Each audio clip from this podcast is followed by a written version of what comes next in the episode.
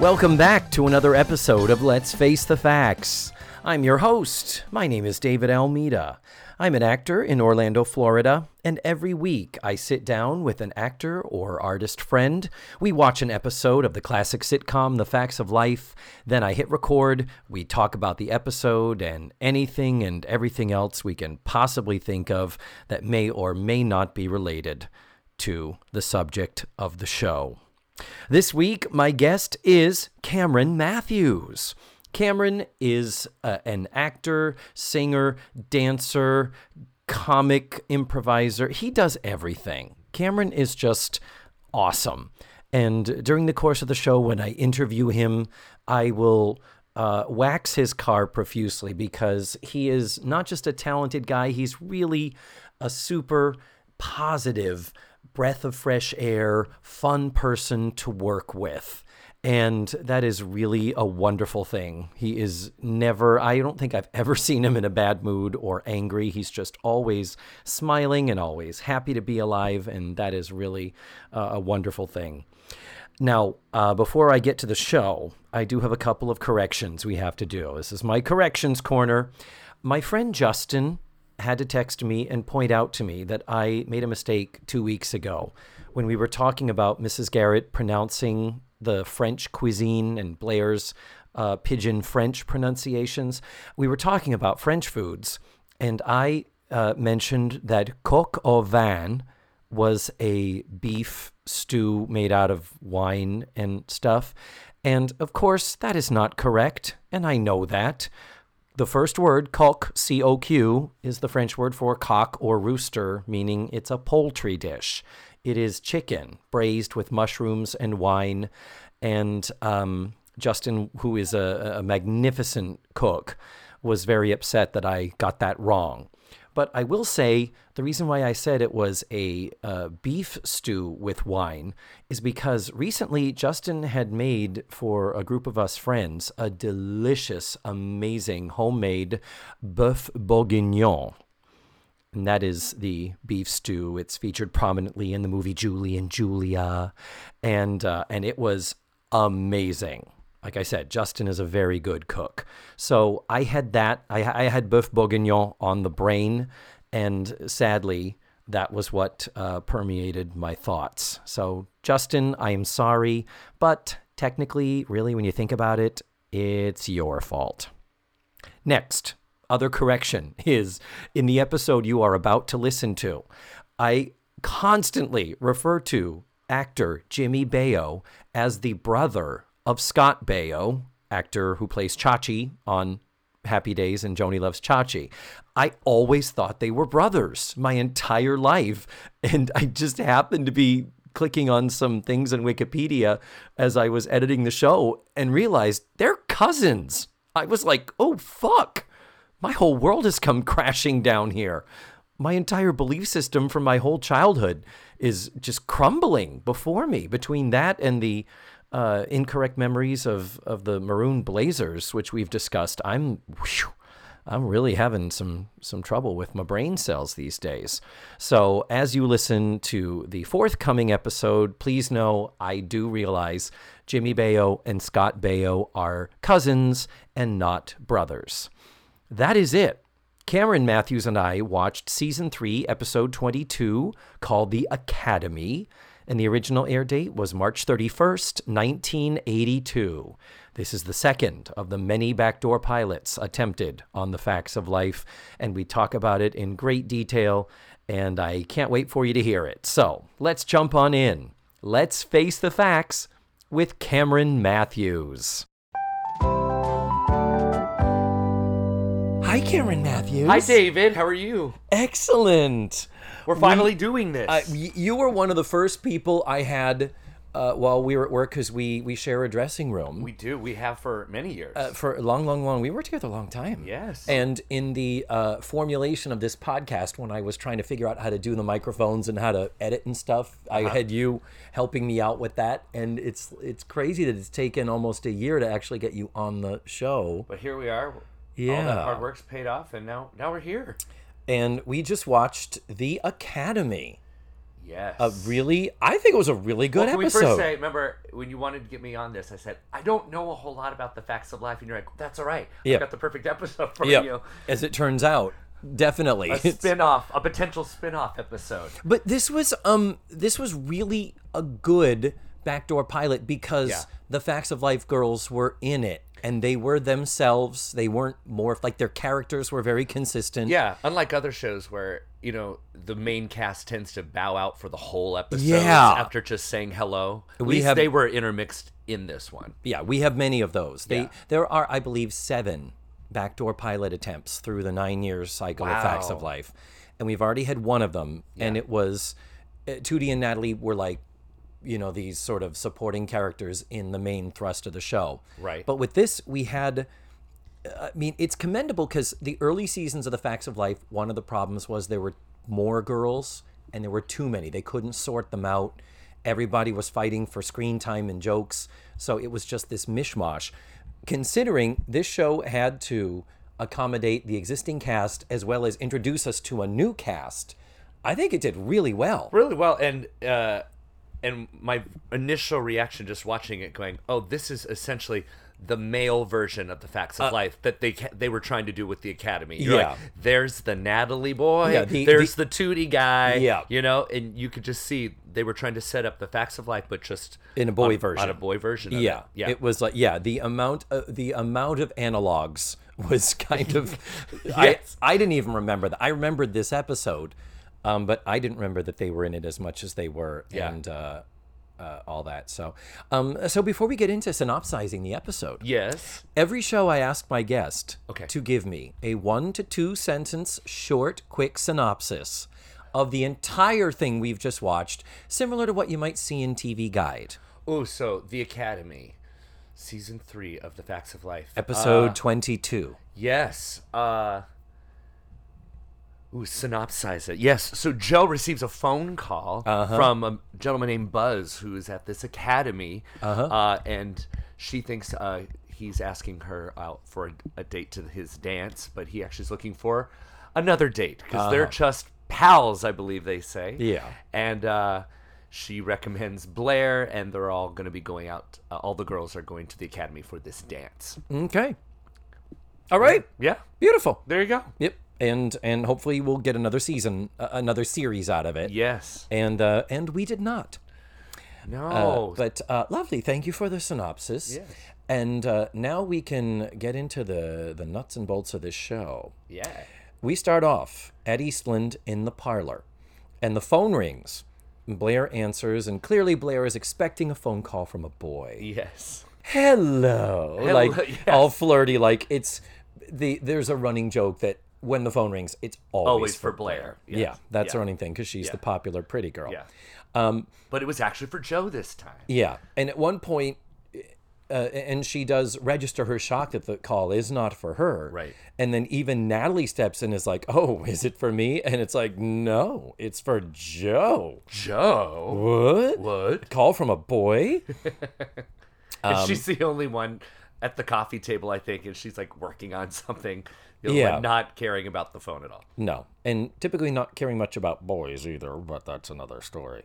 Um, so she picks up the phone, is like, "Hello," and she's like, "Hey, Buzz, how are you doing?" And uh, then we And we see the first shot now the first shot of. Buzz, and I have to say, who looks like a cro- with his haircut looks like a cross between a beetle. Yeah, Uh, one of the members of the Beatles on the Starship Enterprise. That's what it looked like right Oh, away with the to me. uniform, With the uniform, but it was like half uniform kind the of on. Picard. We're talking- yes, Picard. yeah. When they when they went to Picard, they said they, they wanted to go more militaristic. Yes. After that, yes, you are so right. He does have kind of it's kind of a bowly haircut. for even- bowly- yeah, for like- eighty two. It's Right? Yeah, It was making me look up the episode. I'm like, oh, this is 82. Okay. Yeah, it's a little Yeah.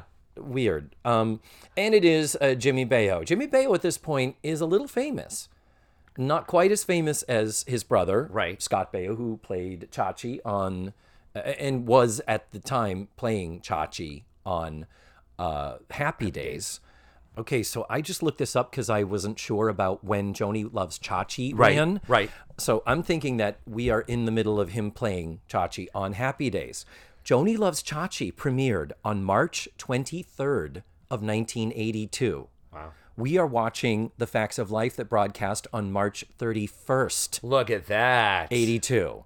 What? So that is crazy. That is eight days. Literally last week, Joanie Loves Chachi premiered right. in the timeline of uh, this TV world. That is amazing. Yeah. So Joanie Loves Chachi was about to be on, and of course it was four episodes for season one, and uh, 13 episodes for season two, and then they went, okay, well that was a very bad idea. Yeah.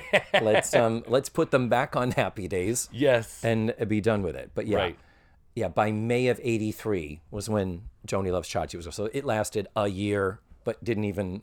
It wasn't even two full. It was two uh, highly abbreviated seasons here. Um, so wow, but Jimmy Baio was on Soap back uh, Right. on on ABC. He was he played the part of Billy. Billy. I was looking it up. Oh, were you? Soap. Yes. He was Billy, on Billy Soap. Tate. Billy Tate on Soap, who was the son of, oh, interesting, son of uh, Katherine Helmond, who would go on to be Mona, Mona. on Who's the Boss, and uh, Robert Mandan. Robert who Mandan Robert was. Chester on Soap. Robert Mandan Ah. will be the man who comes and rekindles a romance with Mrs. Garrett, and he's the one that she marries and leaves to go off into the Peace Corps It's with. all tied together. It is. it's all in the, together. the FOLCU, Facts of Life Cinematic Universe. Yeah, in the big universe. That's what I say. Yeah. So, um, yeah. So he was on soap, and he was good on soap. He was young. You're gonna hate me. I've never seen soap. I know. What? Well, I you're know. like you're more than a decade younger than I am. Soap was. I mean, it was probably. It kind of probably made the cycle and been in reruns and then kind of went away. 'Cause it was a grown. Even when I was a kid, yeah. it was a grown-up show. It was. It was kind of scandalous, and it was on late at night. And Right. It was a big deal with Billy Crystal as Crystal. the first gay character and all that. Uh, but it is funny. I need to see that. I need to visit it. I I have it. I have it on DVD. I can fix you up. Well done. Um, and it ran, I mean, like five seasons. It's it's got a lot of episodes. And here's the funny thing: it's a Susan Harris show before she did Golden Girls.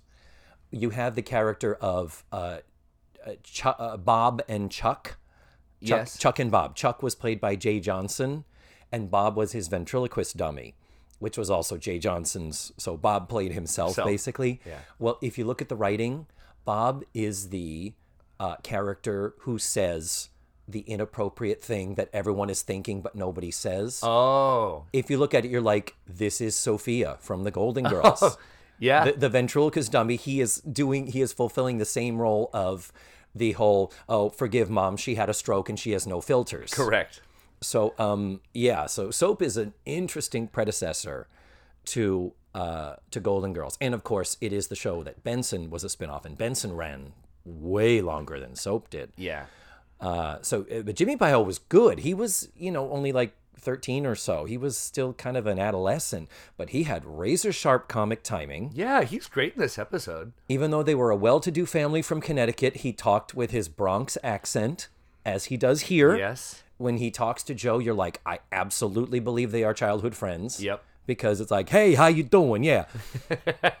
I'm a character. Yeah, I'm a character. Bada boom, Come bada on. bing. But I'm a that's- member of the Beatles in the 80s. and I'm Um, going to a dance. Yeah. So, yes, and this is uh, now back to the show. What is going on here is he's now at a place called Stone Military School that we have never seen or heard of. Right. There is no talk of where it is located. There was a pennant like in the background, and the whole time I'm going, Stone, what is that? Yeah, and it's not the same as Bates Academy. Now, Bates Academy is the boys' school that we always hear about, and the girls are always dating boys from. Whenever they need boys on the show, it's always boys from Bates Academy, Right. who come into the picture. But this military academy, we doesn't it doesn't say where it is. We don't know how close or far away, but It must be cl- nearby. Yeah, and um, well, I I just had a moment where I just realized I was going to say, well, it's within driving distance because Mrs. Garrett was able to drive her Volkswagen Beetle with her and four, Four. full-grown teenage girls. Yes. Um, How many were on the roof? Yeah, exactly.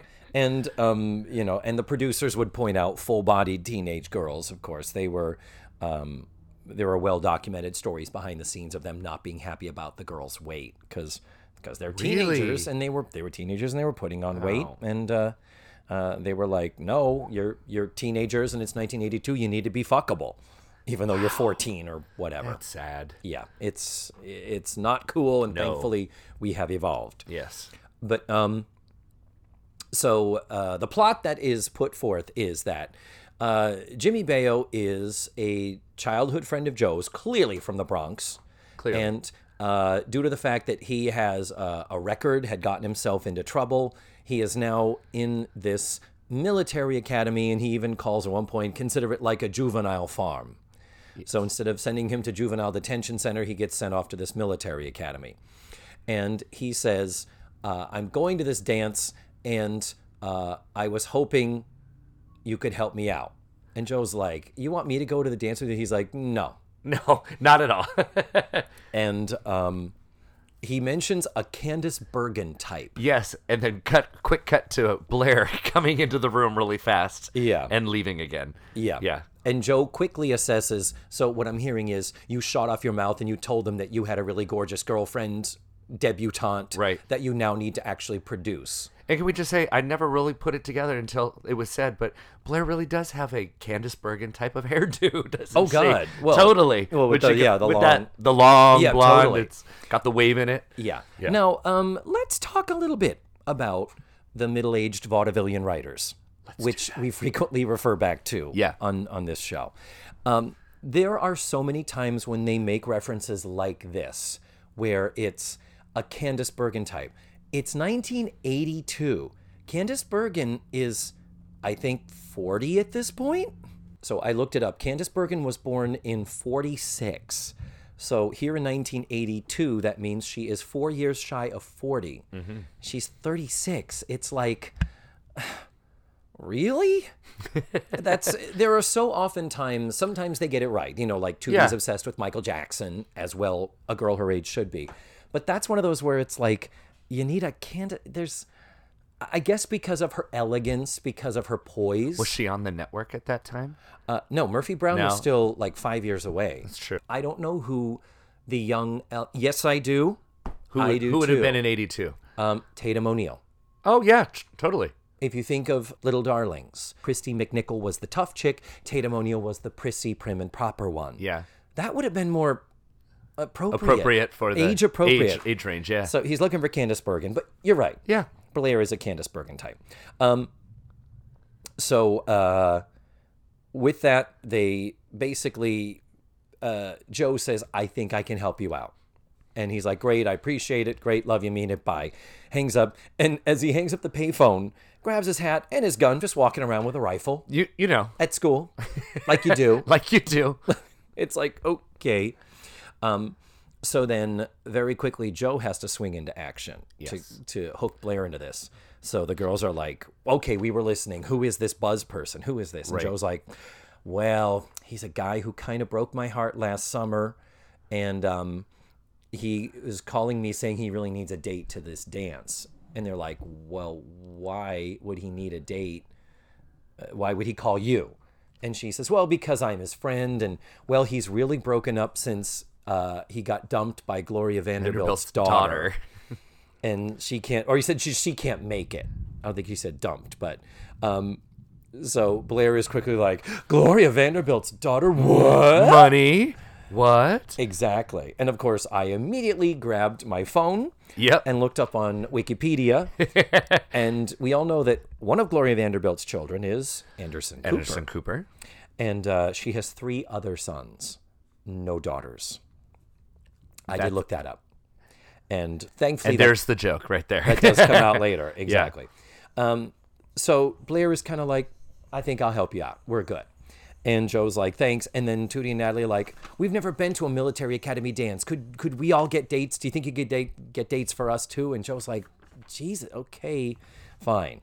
So basically, Joe picks up the phone. I don't know how she knows how to call him back or what phone number. yeah, that's not explained. No, there was no just- star 69 back then. It was it's not.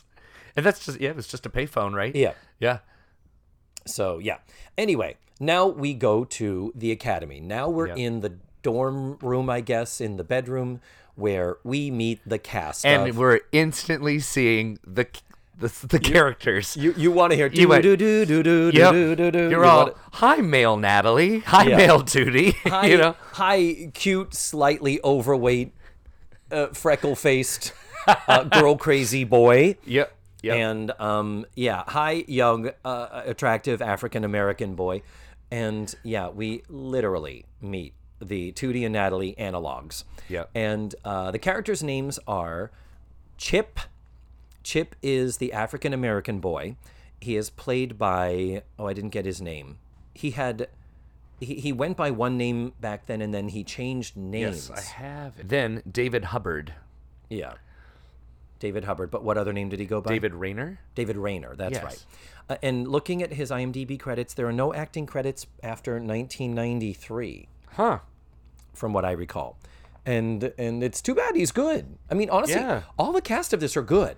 Like when you watch the pilot, the early episode of The Facts of Life, how many girls there are saying with this overly coached inflection, Mrs. Garrett. Right. It's like it's just ugh. But um, How do I say this line? yeah. Take my wife, please. It's just, uh, it's so not good. These these kids had some chops. They were Yeah. good. Um, and then the other kid, the dorky kid, is Alfred, and he is John Alfred P. Webster. Even in the name, it's nerdy. Yeah, and a lot of people will recognize him because he was in National Lampoon's Vacation. That's where I remember him. Oh my gosh. Yes. He Cousin was- Dale. He was Randy Quaid's kid. yes. And God, this isn't it so funny how memorable the Randy Quaid uh, character. Well, he got his own movie out of it, didn't he? Basically. Oh, yeah. Didn't they spin off one of the? They they tried to spin uh, like like a Christmas one off. They did like a sep- like Christmas with cousin Randy or whatever his name yes, was. Yeah, cousin Eddie. cousin Eddie.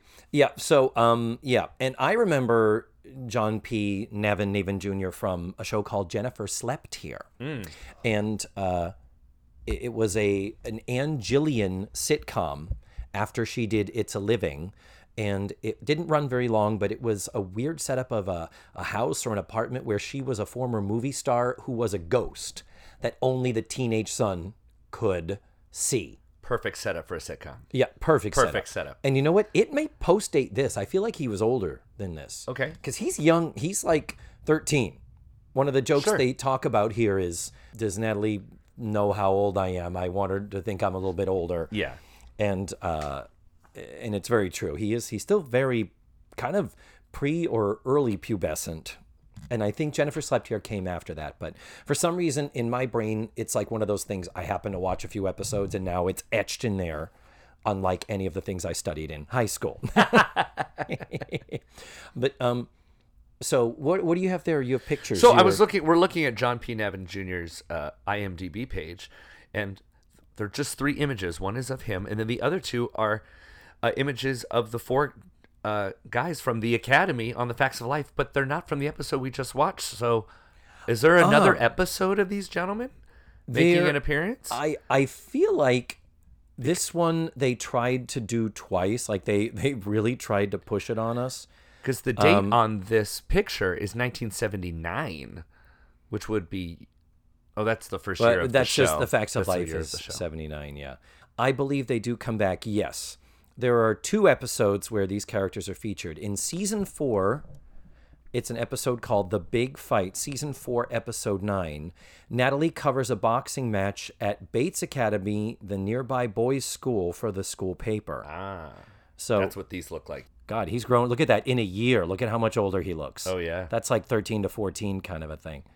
Yeah, we just did a little quick skim. We just pulled up the episode, and it does take place still at Stone. It doesn't take place at Bates. Um, IMDb, you are so wrong. but yeah, this is one of the backdoor pilots where they like went, let's try again. Maybe they don't remember. And uh, yeah, so all of the characters do appear again on the show. I'd forgotten that. I thought this was a one off. Anyhow, um, then we have uh, this other character named Hank. Hank comes in, and it- that was when I saw you lunge for your phone. Right. Because he, to me, looked like you because when we went into this episode, you said, "Oh yeah, this is a backdoor pilot, and it's Scott Baio's Scott brother." Baio's brother, yeah. And he comes in, I go, "There's Scott Baio's brother," because I don't think that Jimmy Jimmy, really looks. No, he doesn't. Because when Hank comes in, I went, "Oh, there's Scott Baio's brother," and then I the whole agree. time I'm going, "Why did they feature the other guy so much more?" Yeah, no, it's Yeah. not that at all. But he does. He does Yeah. look. like He's got definitely much more sex appeal, whereas uh, Jimmy Baio was more the wisecracking side character, the more earthier, every guy. Whereas Yes. Scott Baio had when once he, you know, once he went through puberty and grew up, Scott Baio had just saw the sex appeal Right. going on and all that. But um, the deal is Hank comes in and the news is that he cannot go with Joe to the dance because he's hurt his foot. Is that what his reason is? Uh, they don't really say, but he has a cane, and he's like, "Oh, I just I can't do this." yeah, he you." can't go, so it's like crap. What am I going to do? And then, uh, oh, and as we're meeting, we we do this thing where we meet the kids, and so we meet how dorky Alfred is. And we he's cle- yeah, and Alfred's uh he's cleaning the entire room. yeah. He's a neat freak. He's a neat freak, and and he also clearly is all this girl Natalie, and um, is she gonna know how old I am? Like he's really like you know I want to go on a date with a girl, and this is new territory for me. right. And then we've got Chip, the African American, and he talks about um, this girl Tootie. That's a weird name. And it's like, hey, just talk about your mom and you'll be fine. He's like, I don't always like to talk about my mom, Paula Nelson, the multi platinum recording artist. And it's like, if this had become a show, who was going to play the mother? Who were they going to get to be Paula Nelson? Is it like We would hope that Paula Nelson would come on and play and play it on the show, But or make we know, would make hope. an appearance. But Paula Nelson is not a real person. it's not a real per. It's not a real person. No, I thought it that's- was. You were starting to look it up. I thought it was a real person. No, no. that's totally fictional. but Oh, the thing see, is, I totally believed it. You, oh yeah, no, no. I I don't believe there was ever a recording artist named Paula Nelson. Let me now. I have to check because look it up. Of that. But I'm assuming like you know it would have been Patti LaBelle Oh, is yeah, something sure. or uh or Gladys Knight or you know one of them. yeah. Maybe not Aretha Franklin. Paula Nelson is an American country music singer and disc jockey. She is the daughter of country music singer Willie Nelson. Ah, So she is white. yeah. And so but and she was born in October of '69, so she is uh, she's Tootie's age. She's she's still a child at this point. So sorry, no, Paula.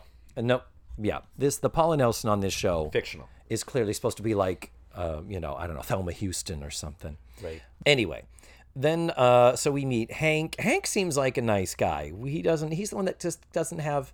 We don't get a distinct personality type attached to Hank, Right. other than he's hot.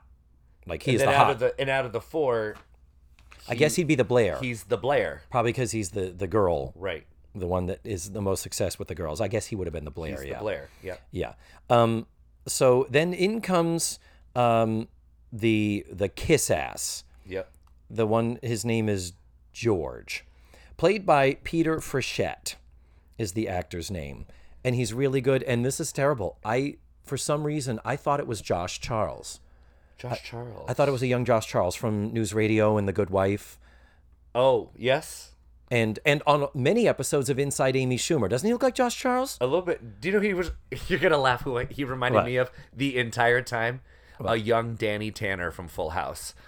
Anytime they did Bob Saget flashbacks Oh. when they were younger, Yeah. and he was he- making the same kind of faces. Yeah. you know. I didn't and- watch Full House. Oh, and you know, you didn't watch Full House. Um, because I'm too old. That's your generation. there we go. But Danny Tanner always, you know, a goody goody. Yeah. You know, and this corporal character that uh, Frechette is playing is a total kiss ass. And Sure. He's just. And I guess it would be a just- young Bob Saget. Yeah. Yeah, it just was very young Bob Saget to me the entire Nice. time. Yeah. Interesting. Yeah. But anyway, it's not. But he's one of those character actors, and I think he's still working. He doesn't have as many credits lately, but he's still out there. You've seen him in a bunch of things. Yeah. But nothing major, and yet he is familiar. So he is the kiss ass in this. He's the by the book kind of antagonist. We don't really have one of those on the Facts of Life. No? And I, I like that we don't have that. Yeah. Because of Blair and Joe sniping at each other all the time. Um, so he comes in, and no sooner does he come in than Major Dorsey, the authority figure, comes in. The Charlotte Rae. the Charlotte, and he comes in going, "Girls, girls, Boys, boys. boys, I'm going to inspect your guns." And he does. And and he does. And he does. He inspects their guns, and Yeah. uh, long story short is uh, he does an inspection. The room looks good, but then he insists on seeing Jimmy Baio's gun, and he pulls out a cigarette. He's like, "What is this?" Mm-hmm. And Jimmy Baio, old bodybuilding comic, would you believe a very short ramrod? Yes. He's got that New York Borscht Belt and delivery. cue the laugh track. Yeah, exactly. Yes. Nope. So he's like, well, you're going to get some hours of like detention or something like that. Yes. It's he is some type of punishment is absolutely going to befall Penalty, him. penalty duty or whatever they said. Yeah. Right. Exactly. Well, um, after the major leaves, uh, that's when Jimmy Baio goes to the, okay, let's say Buzz goes to George, the kiss ass, and says, "You tipped him off. You set this up, didn't you?" And he's like, "You know what? It even I forget how he sets it up, but he says, "You know what? And I was going to ask a favor of you." Like, "He goes, "Oh no, never mind. It's just this gorgeous girl has suddenly." Turned up needing a date since uh, Hank can't take her, and he's like, you know, she's so pretty, and she goes to Eason, and George is like, okay, well, well, well, I'm interested, and he says, well, her name is Joe Polniaczek, and he's like, Polniaczek, He's like, haven't you ever heard of what did you say? Like the vodka? yeah, Polniaczek vodka. Vodka. Is that a yes, thing? I, I, yes, as just as real as uh, Patty Nelson. Yeah, yes. Patty. She is just as real as. Patty Nelson. Haven't you ever heard of Polniaczek vodka? And it's like, oh, Yes. I guess because it's a Slavic name, I it's like you got to yeah, it does. Yeah. Um, so he's like, okay, and he's like, one thing I got to tell you though. He says, be sure to try and kiss her neck when you dance with her. Yes. And uh, you're like, oh, he is setting him up beautifully. That's getting back at him. So then uh, that's But with he's setting, you know, he's trying to get back at him with his friend, who is Joe's his friend. yeah, You know. but you get the sense that they fuck with each other. Yeah, friends. You know, yeah. like it's like Yeah. I told him you like being kissed on the neck. Right. and it's like she doesn't because he's a boy You gonna get it. and they keep the the whole joe is a tomboy always keeps spilling over into not interested in men at all right. And that's not right that's not she is not a lesbian even though so many people have speculated and matthew arter will go to his grave saying that she and blair are doing it but anyway um so then we go to the dance we're actually at the dance Yeah. and in comes the cast of the Facts of Life. Yes. Dressed up. Swords drawn. Yeah, they they draw a canopy of swords. Joe is the first one in. No, no, Mrs. Garrett comes in first in her beautiful purple. and she does her girls Girl. to call them all in. Yeah, say, say that again. How does Mrs. Gar- Girls. okay, there it Is that, how, is. is that how it's done? Everybody is welcome to do their bad, I bet, you Mrs. have, Garrett. I bet you have everyone doing that. I- every to join me in my bad, Mrs. Yes, Garrett. Everyone is welcome to do their bad, Mrs. Garrett. So please feel free to join me. And then in comes Joe. I think she's first, right? Yeah, and Joe is wearing this frilly pink off the shoulder Like a f- like a you know maid of honor dress or something. Yeah, like or it's like bridesmaid a, dress. pr- a prom 80s prom dress. Totally. it's got a lot of prom dress. but and, she and again just like it's just been thrown on her. yeah, yeah, she's know. still walking in character as Joe. She still is. Yeah. The uh, the beautiful saying that uh, my friend Steve once said. It's like I would say she was rough around the edges if she wasn't so rough in the middle. Mm. But um, Joe's hair is down. We haven't seen Joe's hair down Yeah. in I think it's been since early last season. And So- actually, it's nice. It's not like it's a mess or anything. Yeah, you know, no, like- it's nicely feathered, has a good Yep. shape to it. It was very 80s appropriate, flattering. And uh, the dress. You could even say a brunette Candice Bergen. oh, No, I'm not sure I'd go there. but um, yeah, so she has got this dress. And yeah, the dress, I think, intentionally made to look very fish out of water. It's very, Oh. fri- it's pink and it's frilly and ruffledy and girly and Right. uh, all that. So, um, speaking out of water, and then Natalie comes in next. and right? then Natalie comes in looking like the mother of the, the bride. Thank you. So we had, you know, we had a bridesmaid, and then the mother of the bride came in. you you weren't alive then, but in the 80s there was so much what was considered fashionable for young girls that is so matronly. We we've had that happen in the show where these we see the girls dressed up in other instances. Yeah. Uh, I'm thinking about when uh, Blair and Joe went out to dinner when Joe was going to marry her boyfriend Eddie, who was in the Navy at the time, and Blair uh, enlisted the help of a boy from Bates named Bink Parker to try to talk them out of it. When they show up, they are. It's like you look like you are 45 years old, and Natalie in particular because it's it's very it covers because Natalie is you know a little bit thicker than the rest of the girls, not by much. Sure. but um, Natalie has got so, there's so much chiffon, and it looks so mother of the Uh, bride. the moment she came in, I went, well, "This doesn't fit." Yeah. And um and it, it but it works to their advantage in a minute when she meets her date. That's But true. but then we've got Tootie. Tootie wearing uh, a very light like sky blue powder baby blue uh, dress, all lace. All of it lace, head to toe. Grandma. Holy shit. and sadly they didn't do anything new with Tootie's hair. Tootie's got her same penis head bowl cut and I really wish they had done something nice because Natalie's hair. They also uh, Natalie's hair is long this season, and they always pull it back in these little French braids to keep it off her face, and then it tends to sort of cascade down her back, and you don't really pay much attention to Natalie's hair. But with this, they had it down and styled, and uh, again, she was the most attractive forty-five-year-old right. at this thing. Um, so yeah, they're all dolled up, but it's we look at it now and we're hypercritical. It was sadly appropriate and right. That's what you look. That's what teenage girls dressed up for prom looked like Yeah, in the eighties. they want to look like grown-ups. Ugh. But um, so uh, yeah, and then Blair comes in. Finally, the big reveal. Blair comes in, and she is in, I believe, a dress we've seen before, all really? black velvet. Ah. And again, the the producers and the costumers were like, it's like I have to costume Mama Cass here. She is a fucking continent. She's a size That's eight. sad. And so they just put her at black, slimming, put her in black. It's got shoulder pads. It's got a skirt that flares out.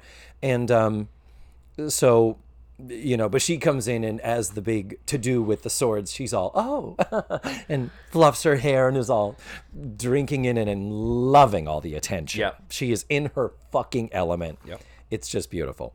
Um, so then quickly the boys, uh, the girls meet their dates. And it's like, hi, here's your male twin. Yeah, exactly. Um, and I will say, uh, Tootie and uh, Tootie and Chip look lovely together. They're a very good Yeah. match. They're they're a very comely couple, as I've said many times. Natalie, dressed to look as old as she is, then you put her next to um, Alfred.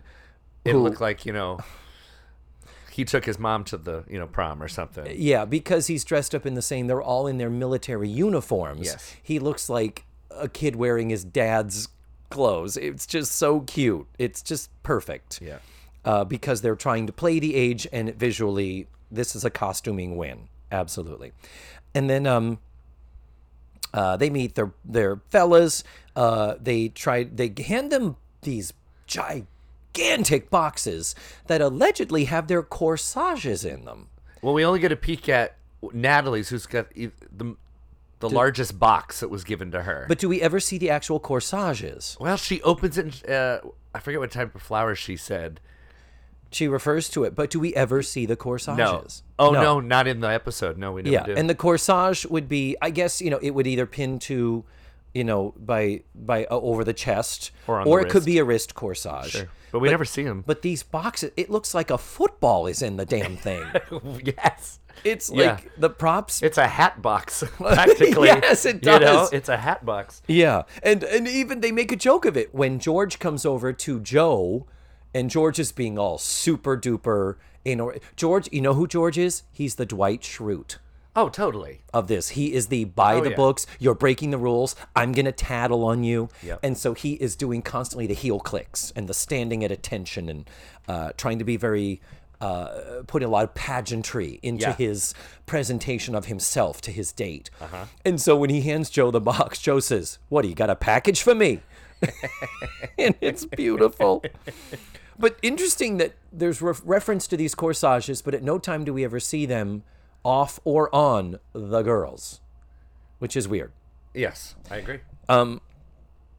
Anyhow, Could have um, been a great comedy moment, yeah, it could have been. especially with as big as Natalie's corsage box was. yeah, having this this child trying to pin it to Yeah. the chest of Yeah. it. Let me do it. Right. you know that's that's what's going on there um so very quickly uh george says to mrs garrett uh major dorsey would like to see you or you know wants to give you a tour of the school and he's asked me to take you to him. So he puts out his arm and mrs garrett's we've talked so much about how horny the girls are sometimes including mrs garrett.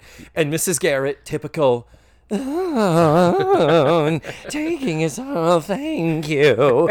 It's like he is a teenager Yes. you are 55 years old mrs garrett Yep. and this boy is 17 okay not appropriate Right. so then we have to make a deal out of buzz introducing himself to blair and Right. and their introduction is very nice blair is convinced that he's who she was told he is and then um, no sooner do we kind of okay everyone is kind of paired up and we have banter back and forth with the characters um, very quickly george reappears and is like i got the dirt from the chaperone. And she told me that blair doesn't know you and that you guys are not an item and that she's here. And basically he for some reason george is will is calling out buzz on this ruse for some reason. And i don't know what social currency this has or doesn't have Yeah, I don't know.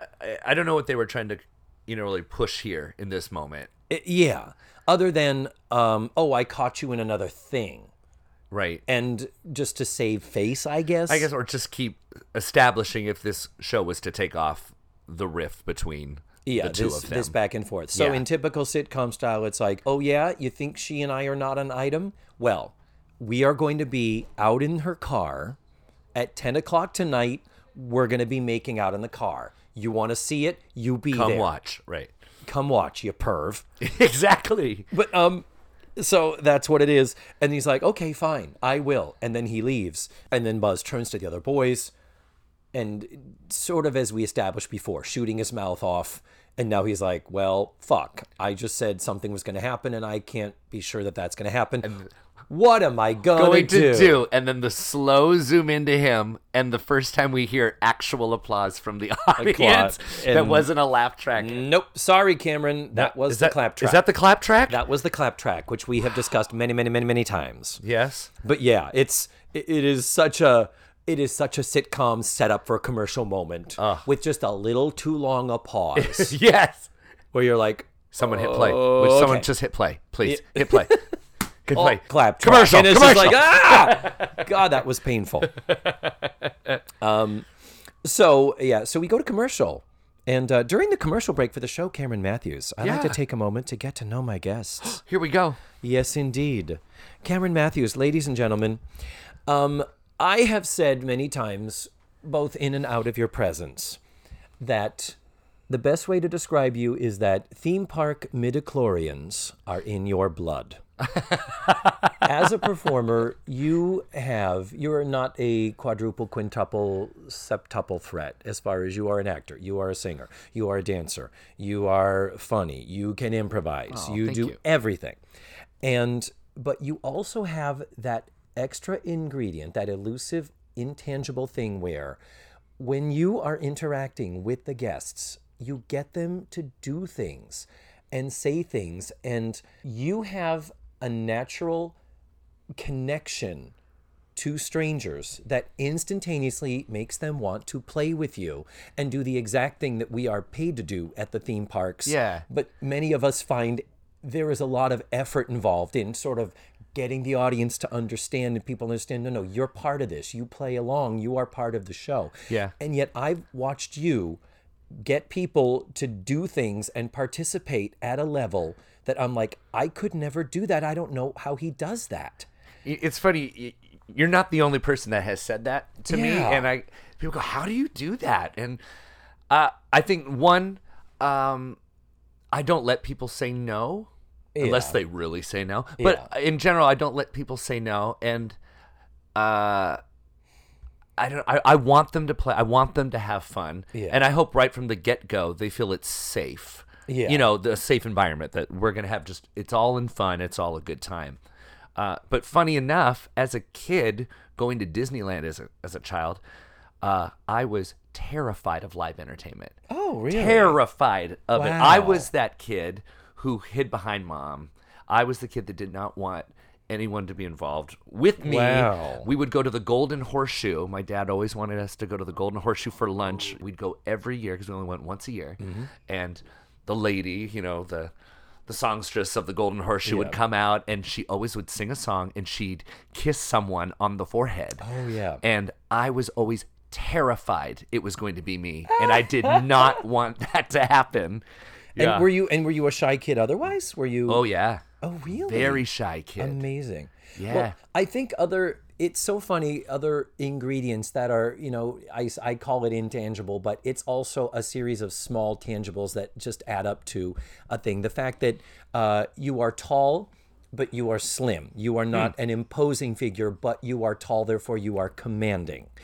Uh, you are. You're good looking. You've got a big, inviting smile, and I think that does it too. Some of us, I- swear to God, I see pictures of me like performing a smile, and I'm like, I look fucking psychotic. like there, there are some people where smile is not their natural state of face. You know what I mean? It's Oh, absolutely. And you have there's a natural smile about that, and and in your general demeanor, there's always a, an up, chipper positivity to you. You have to be. You, you just have to be. You've got to be. And, and, and it's, it's and it- so hard. Oh, definitely. It's so hard. Oh my gosh, I consider myself an up chipper person, and there are times I have the worst attitude. There are just days where, it, because even though it's even though we do what we love, it's still a job. There are still Yeah. elements that make it a job. Oh, it, uh, oh, it definitely is a job. Yeah. It's definitely a job. And, you know, as I get older and the more I've done this and, you know, the more life hits you, you go, okay, yes, this is a job.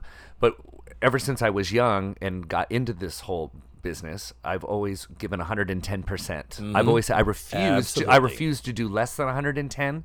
And Yeah. because I've instilled that in me, even now at this age when it can be even more of a challenge some days to keep it at that level, I go, no, it's 110. It has to be.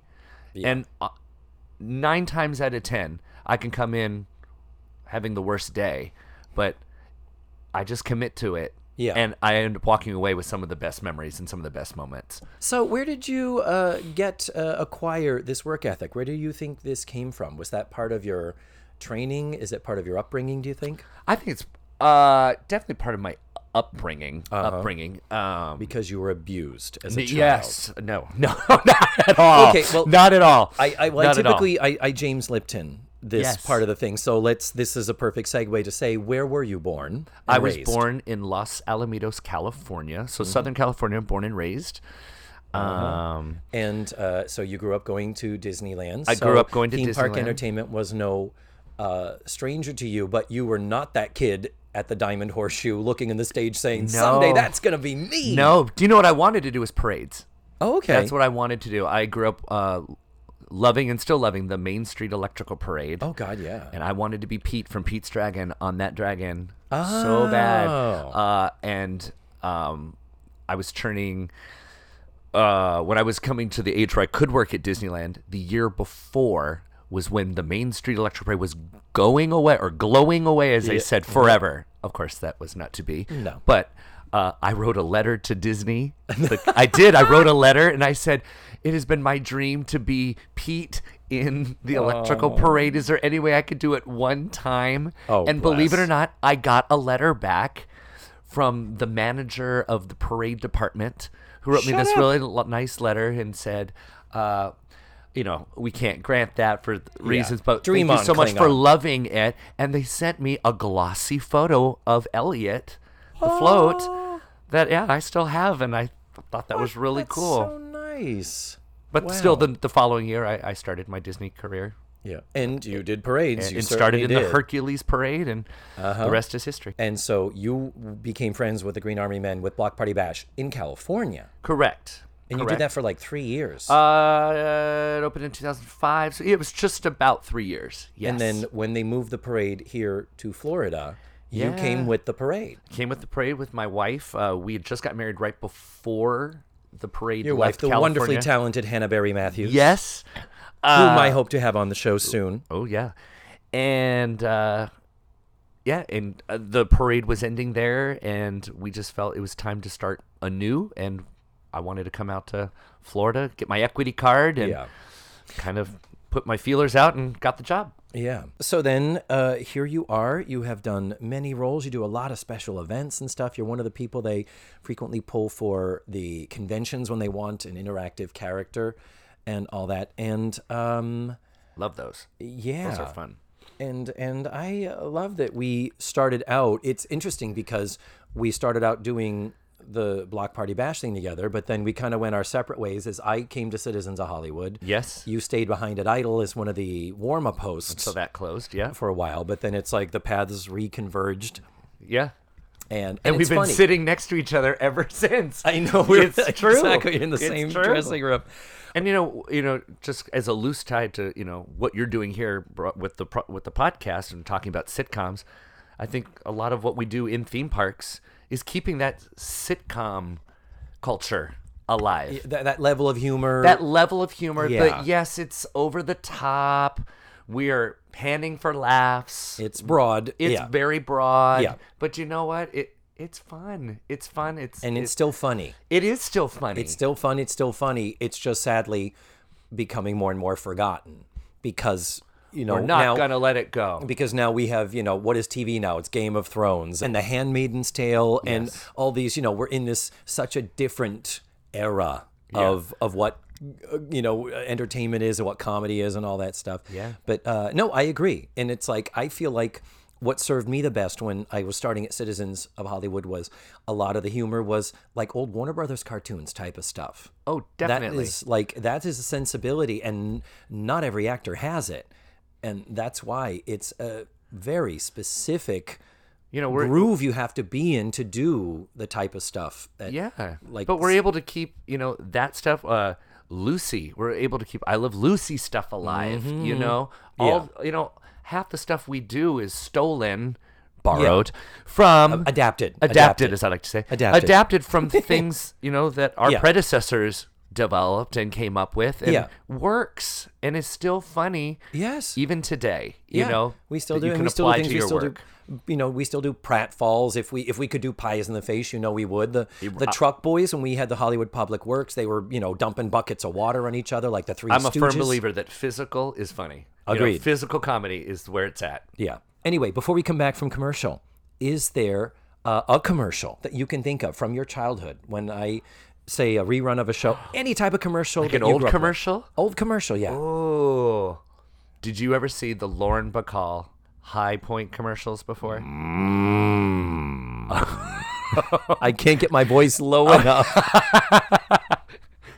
I've been recently because I don't I didn't see them when they originally aired, but I've been recently introduced Oh, to I them. remember them but so well. They are long formats. Yes. Of her In- either in the working limo? working the limo's the best one. Yeah. She goes, When I'm running late for the theater, uh, there's a lot of things I can cut back on, but coffee isn't one of them. No. And then she's sitting in her limousine and she has a full coffee setup in the back. Uh huh. Exactly. and she's dressed to the nines because she's running to go work at the theater. You know, Yeah. she's dressed for the red carpet. Of course. but the fact that everybody, those Lauren Bacall commercials, God. And look at that deep, rich color. Yeah. Yeah, of course, because she had that, you know, she had that elocutionary 1940s speech and pattern of And I- talking. and talking, and uh, it's decaffeinated. I have enough energy, thank you. She would say. but the fact is that Lauren Bacall was a woman of a certain age. She never had a high pitched voice. No. And because she smoked approximately 40 packs of cigarettes a day, in addition to this coffee, her voice was so low and buzzy. So when she would drink the coffee in the commercials, what to her was just, mmm. It always sounded like this low growl of a lie. It was, mm. I cannot physically get my voice low enough. And this is before she did the Fancy Feast commercials. Um, Mm, that's delicious cat Fancy food. Feast. Good taste is easy to recognize, or whatever it was. I forget what it was. Yes. Oh my God. Thank you for that. I'm gonna post that because Oh, those yeah. those high point and high point. Co- what the fuck? Whoever heard of high point coffee? I had never heard about it, but it's, Never. Folks, look up Lauren Bacall High Point Coffee. She did several Yeah. of them. No, you don't have to look it up. Look it up. Click on the link to the uh, web page for this episode on your podcatcher that you're listening to right now, and, it will take you to it. Subscribe. Subscribe, rate, and review. Write me a review Right now. Write a review. Write a review. Five stars. But write a review with words too. I need it badly. Thank you, Cameron. Thank you, for David. doing this show. We have to get back from our. Let's get back to the now. show. All right, so we're back, and Buzz has got to at least try to get this cockamamie plan in action. So he grabs the boys and says, "Help me get Blair alone. I need you to distract the other girls because they travel in a pack." So, um, Mrs. Garrett. So when the boys, it's kind of like, okay, this is our plan. Break, and off they go. And then in comes Mrs. Garrett with Major Dorsey. Now, Major Dorsey is probably a man, forty-ish, would you say? I'd say about that. and Mrs. Garrett is in her mid fifties, but she's, you know, oh well, thank you for the tour. And he's like, oh, it was my pleasure, and all that. And then at the end, when it's like, well, thank you, I've got to check on the girls. He's like, all right, but Mrs. Garrett, save a dance for me. And this is one of my most favorite things in the whole world is Mrs. Garrett flirting is one of the most beautiful, amazing things. I wish you could. Oh, oh, oh, wow. They certainly will. Oh, certainly will. Yeah, she does. Uh, oh, I certainly will. As she looks back up and down over her shoulder. and as I've said, many people have questioned due to her vocal intonations. Often people have been like, "Is, is she flirting with? Is she trying to fuck that guy?" Uh, that's come up on the podcast many times, and I'm like, Yeah. no, that's just the way she talks. But in this case, when she is in full on, Yes. it's beautiful. It is a beauty to behold. And you know, that's all she has to do. She gets a laugh. yeah, you know? and that's it. And so many other, uh, because the show is so focused on the girls, there are so many moments in other episodes that are like shoehorned in. We need to give a laugh for her. This Yeah, is give her a show. moment. Yeah. and so much of that is uh, forced or broad or just not as successful as you want it. Whereas this was so organically, beautifully comedic, and I loved it. It was not scripted, yes, what she was doing. Um, so what happens is George, of course, goes to the major, um, and he po- points out to him, "I think there's going to be a rule infraction that's going to be occurring out in the parking lot tonight at 10 p.m., and I think you should be there." So he is full on Tattletale, tattletale. ratting out Buzz. Then um, we quickly touch base with how well the boys are doing with distracting the other girls to keep them away from Blair. And uh, eh, to basically distract Tootie, Chip pulls out some records and shows them to Tootie. I guess they're playing records at the dance. Yeah. And looks at it, and Tootie goes, Oh, Paula Nelson, Paula Nelson. Hmm, eh. And he's like, You don't like Paula Nelson? She's like, A country singer. No. no, no, no. She's Willie Nelson's daughter, and she's my age. Yes. So no one's ever heard of her. Yes. But um, she says, eh, you can't really dance to her music. She's boring. At which point Chip is like, she's my mother. Normally he's like, I don't want to I don't want you to talk about my mother. Yeah. But then Quickie's like, and so Tootie's like, oh, oops. On to the next scene. So then we get Alfred is uh, saying, Natalie, so can we see each other again? Can we go out again? mom. I mean Natalie. And Natalie's like, "What can I say?" And uh, that's about it, really. That's so about it. not, it's not much going on I'll see you in ten episodes. It is just literally saying the boys are distracting. yes. Joe comes in alone. She goes over to the punch and she says, "Give me some of that straight." And then Joe comes in and he's kind of limping or huddled over or whatever. And the boys look at him and say, "Punch," and he goes, "No, thanks. I've already had one." Yep. And turns out he did try to kiss her on the neck. her on the and neck. Joe was not having it. At which point, the original boy, Hank, is there. And he Boy had ori- version of Blair. Yeah. He had originally said, uh, Oh, I wish I could have been your date. I was supposed to be your date, but I because of this. Because of this. And she says, Can you dance with that cane? And he goes, What cane? And throws it at George. And suddenly he's miraculously cured and goes off with Joe. And we know she has a good date now. That's it. So Hilarious. then we do get a little scene with uh, Blair and Buzz. Buzz says, "So, uh, is your car parked out in the parking lot?" He goes, "I think it might need to be moved. Would you maybe want to help me with it?" And Blair was like, Brown chicken, "Okay." And then he does say, interestingly, and I think in earnest, he says, Blair, I just want you to know, I'm glad you came to the dance, and I think you're special. And it's David, weird. I think you're special. I really, just want, yeah, you're I've special been too. I've been told I belong in special ed many many times, Karen. Thank you. Oh, you. my gosh. Um, but the deal is, he says it really genuine, and I'm not sure it is. I'm thinking that's him trying to get her out to the car. In which case, it's like, fuck, man. If he's if he can pour on the charm, there was no sense of duplicity about his delivery, is what I'm saying. So, if if it was intended to be just a way to get her out to the car, it's like he's a little politician. This yeah, he's going right for it. Wow. Um, so then we do go out to the car. And for the first time ever, we learn that Mrs. Garrett drives a Volkswagen Beetle, That's right. which then makes me wonder all the times. I, you could probably squeeze three people in the back seat of a Beetle, but it was a it was a small car for back then. yeah. And where are those corsages gonna go? they don't, and the trunk is in the front. You know, that's, That's the thing of the. Beetle. The trunk's in the front, the engine's in the Right. back.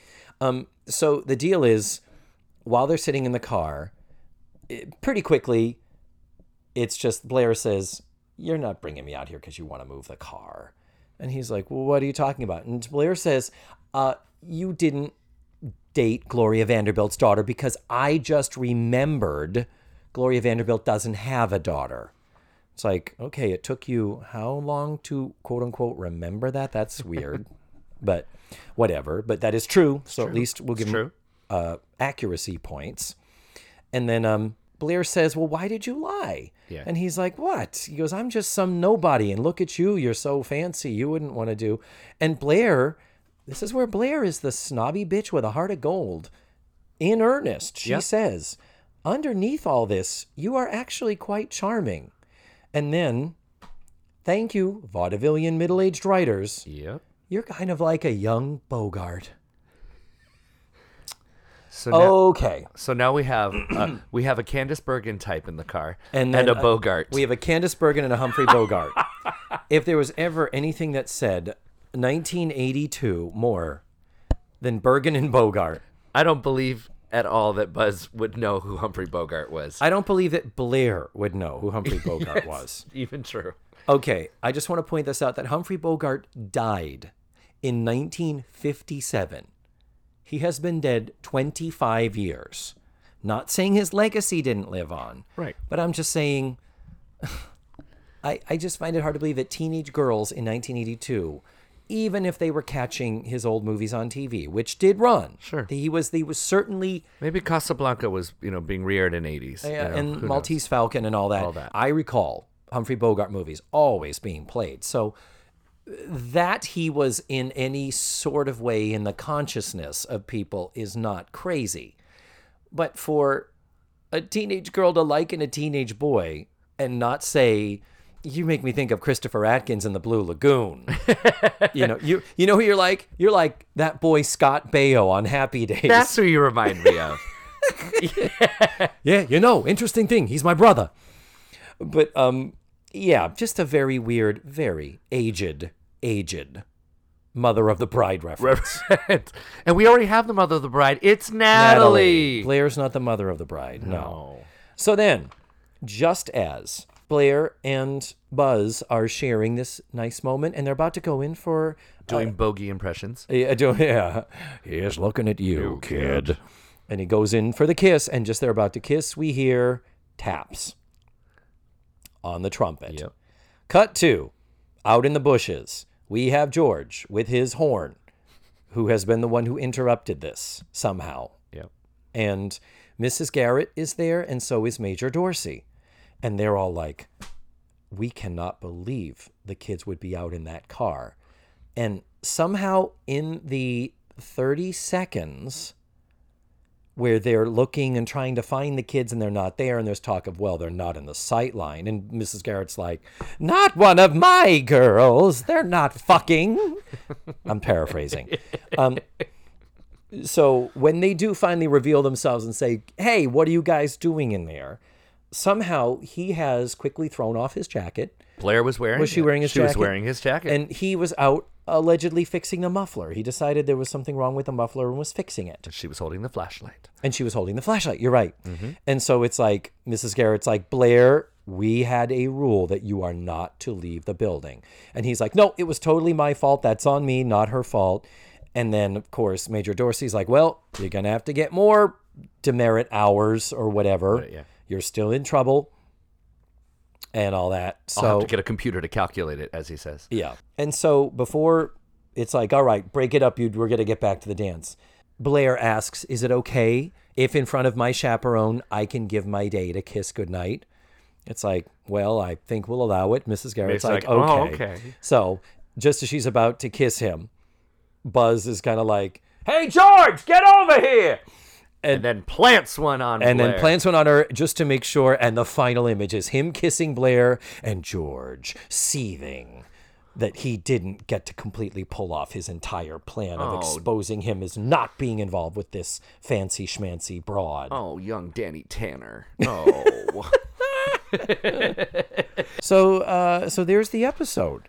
and and we had the whole message that was in the car with Blair and Buzz, and she says, "Be yourself." yeah, It, it was such a message episode. it was. But I mean, I don't think it was too Not too- clubbing you over the head with it. no, and the fact that the episode introduced all these new characters but still honored the old ones and integrated them into it yeah. um i think the only Where you almost felt that these guys were going to join the Facts of Life. Or, or yeah we'd see more of them we would just see them more often. yeah i think maybe the only thing you could fault this pilot for is uh, this was a great show but could it stand without the facts of life girls i think that might have been a question in someone's Or brain also, you'd be watching it going, "I would rather just watch the Facts of Life." Yeah. Yeah, exactly. because this is yeah the boy We've version. seen this. Yeah. Yeah. And um yeah, but in general, I don't really have we typically at the end of the show give notes to the writers. Notes to the writers. But uh, honestly, other than some of these ancient vaudevillian references, I I like this episode. I, I think it's a, a great episode. You know, for a For a backdoor For pilot. For a backdoor pilot, yeah. Yeah, well, often you're like going, "Oh, I, I'll just wait till next week." Yeah. so this one uh, I think I think we give this one a thumbs up. Well, obviously they thought it could go somewhere because those those characters are going to come back next season. Exactly. We have another second attempt at the same backdoor I think pilot. it's They're like, another attempt at it. yeah, it's like, "Really America? You sure you don't really want this?" You're right. Write, write a letter to NBC. Right. So uh, we're, we're at the end now, Cameron. That flew by. That I, I hope it did. Yeah. And sadly, it took so long to get you here. Hopefully, it won't take as long to get you back. And well, maybe you bring me back on the next time we go to the academy. you want to go to in season four, episode nine. Maybe we do that. It's a date. Maybe will we do it. that. We will totally do it. Okay. So that we can see where they're going with this, and we can continue our conversation with them. okay, done. Absolutely. Done. So, uh, in the meantime, uh, I will I will see you at work. I'll see you. I'll see you right beside me. Uh, Exactly. We're we literally are in the same room every, and we work the same days. We have the same we have the same days off so too, folks. Five days a week we are in the same. We're essentially the same person. yeah, and and therefore he has had to he has heard more than anybody all about this podcast. Overheard me editing it when I've been editing it on my breaks and stuff. It's like you have been probably exposed to it more than anybody. You are detailed oriented, and that is not a bad thing. indeed. So do come back again soon. Thank you so much, my darling. Goodbye. Thanks, buddy. And there you have it. That was Cameron Matthews. As you could hear, super awesome, cool, positive guy, super talented. I, I there's no more that I can say about how much I enjoy him and working with him. So, next week, I'm going to be watching season 3, episode 23, Jo's cousin, which is another backdoor pilot where uh, didn't we just watch a back to yeah yeah we did. And now here's another one. Have fun with that. Anyway gonna be watching it. I am going to have another special guest as i do every single week. And uh, that's really all there is. So thank you so much for listening to this week's show. And remember the facts of life are all about you